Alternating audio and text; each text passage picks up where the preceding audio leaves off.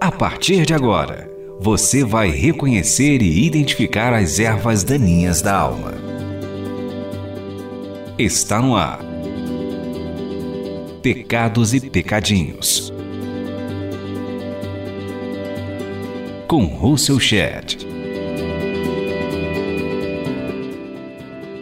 Agora vamos falar sobre o silêncio sobre a realidade da ira de Deus. Deus deu seu Filho unigênito para servir a pecadores como sacrifício para propiciação de pecados e assim redimir os réus da ira vindoura. Pela fé, o pecador que se entrega ao Senhor confessando e abandonando seus pecados será salvo da ira de Deus. Paulo explica essa transação da seguinte maneira: como agora fomos justificados por seu sangue, muito mais ainda, por meio dele, seremos salvos da ira de Deus. Romanos 5:9. A palavra que João usa para se referir a essa ira é perecer, em João 3:16. Paulo informa seus leitores em Tessalônica que quando o Senhor for revelado lá dos céus, com seus anjos poderosos em meio de chamas flamejantes, ele punirá os que não conhecem a Deus e os que não obedecem ao Evangelho de nosso Senhor Jesus. Eles sofrerão a pena de destruição eterna, a separação da presença do Senhor e da majestade do seu poder, segundo Tessalonicenses 1, 7 a 9.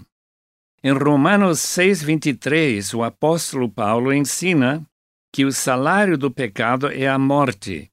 João chama essa morte distinta da morte física, da segunda morte. Apocalipse 20, versículo 6. Mas o que está envolvido nessa ira divina? Sete vezes Jesus usou a palavra inferno, em grego Gehenna, no Evangelho de Mateus para advertir seus ouvintes do castigo eterno daqueles que se perdem. Três vezes no Sermão do Monte, Mateus 5, 22, 29 e 30. Em Mateus 10, 28, ele fala do perigo de ser condenado, corpo e alma ao inferno.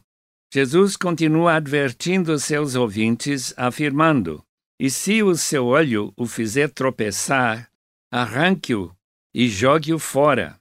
É melhor entrar na vida com um só olho do que, tendo os dois olhos, ser lançado no fogo do inferno. Mateus 18, 9. Desafiou os mestres da lei, que, uma vez conseguindo um convertido, o tornavam duas vezes mais filho do inferno do que vocês. Mateus 23, 15.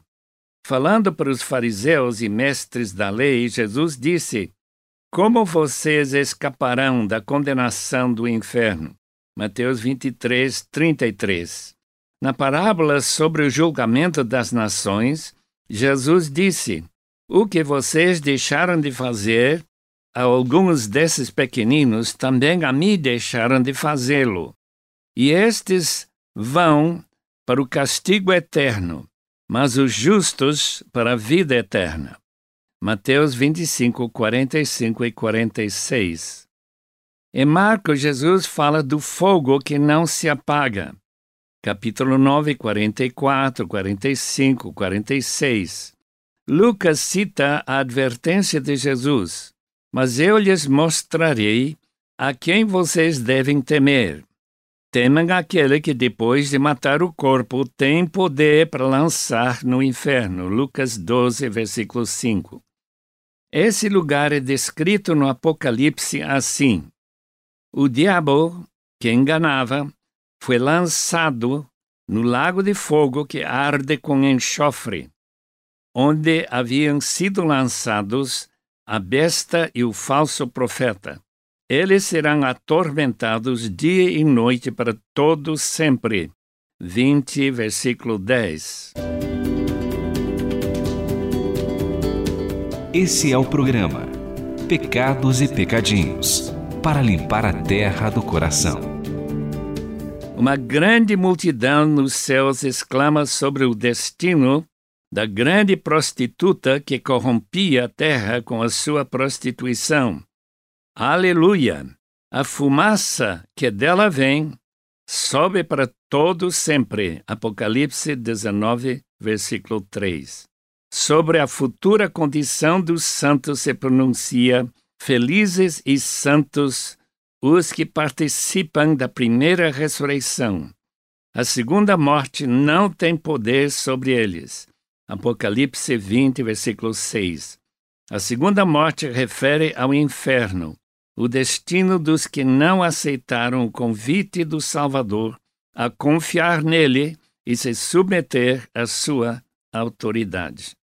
Todos os crentes devem meditar seriamente sobre o trecho de Hebreus citado em seguida. Quem rejeitava a lei de Moisés morria sem misericórdia pelo depoimento de duas ou três testemunhas. Quão mais severo castigo julgam vocês merece aquele que pisou aos pés o Filho de Deus, profanou o sangue da aliança pelo qual ele foi santificado e insultou o Espírito da graça. Pois conhecemos aquele que disse: A mim pertence a vingança, eu retribuirei, e outra vez o Senhor julgará o seu povo. E terrível coisa é cair nas mãos do Deus vivo. Hebreus 10, 28 a 31. O pavor que a ira de Deus e do Cordeiro provoca se descreve desta maneira. Então os reis da terra, os príncipes, os generais, os ricos, os poderosos, todos escravos e livres esconderam-se em cavernas e entre as rochas das montanhas.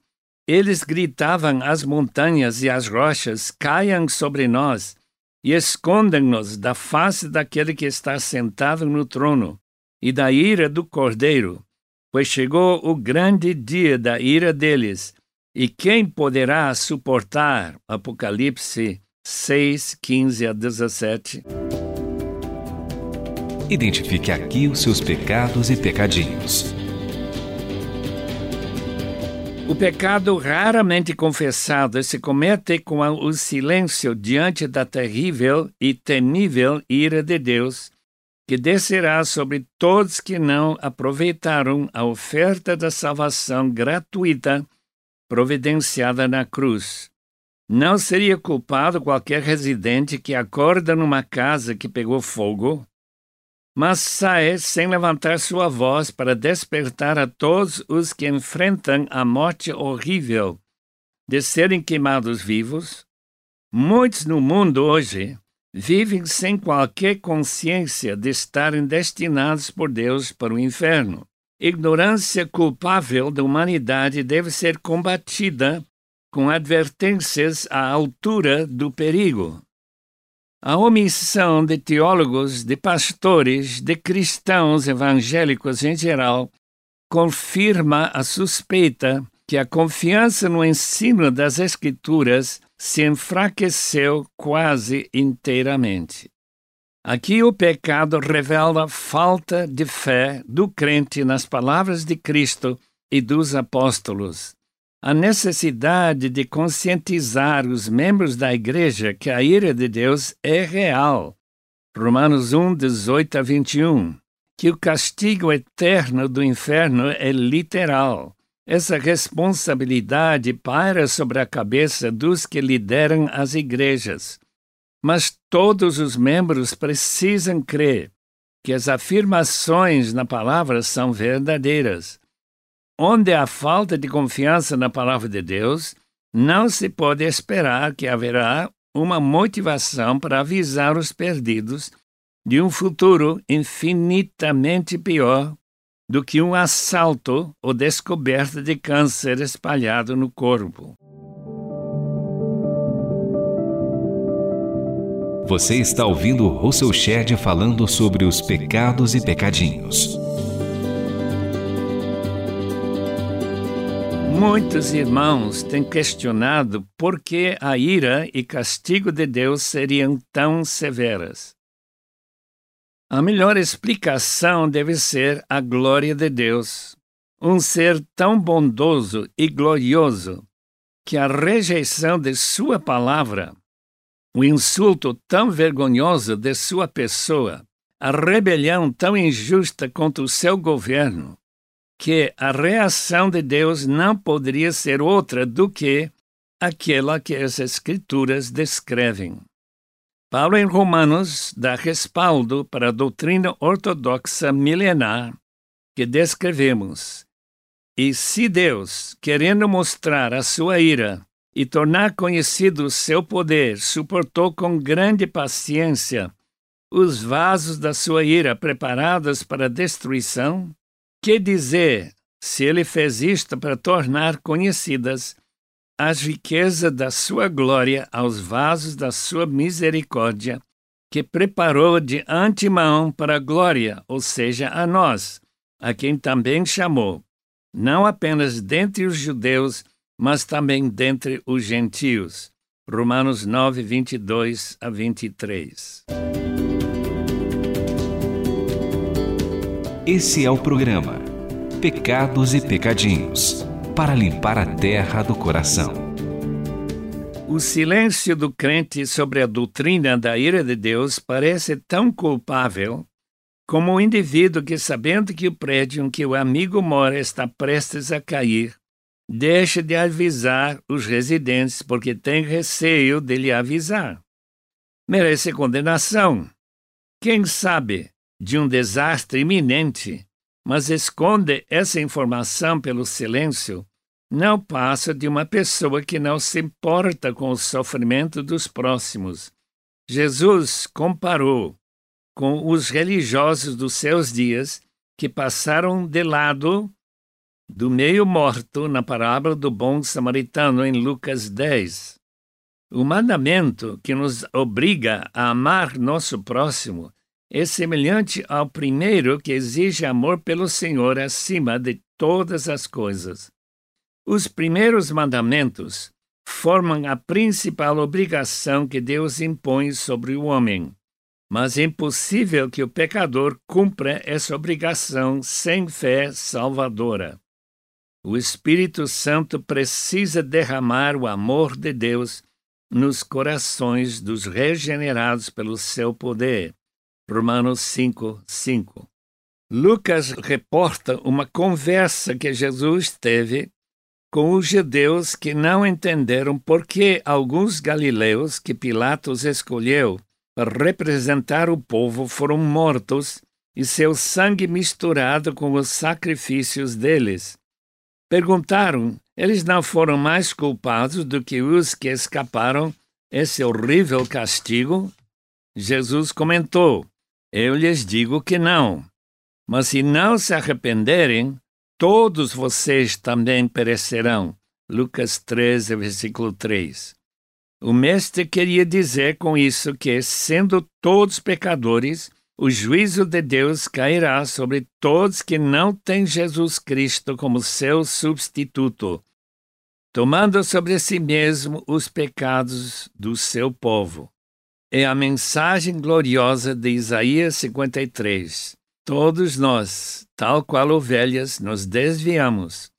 Cada um de nós se voltou para o seu próprio caminho, e o Senhor fez cair sobre ele a iniquidade de todos nós. Isaías 53, 6.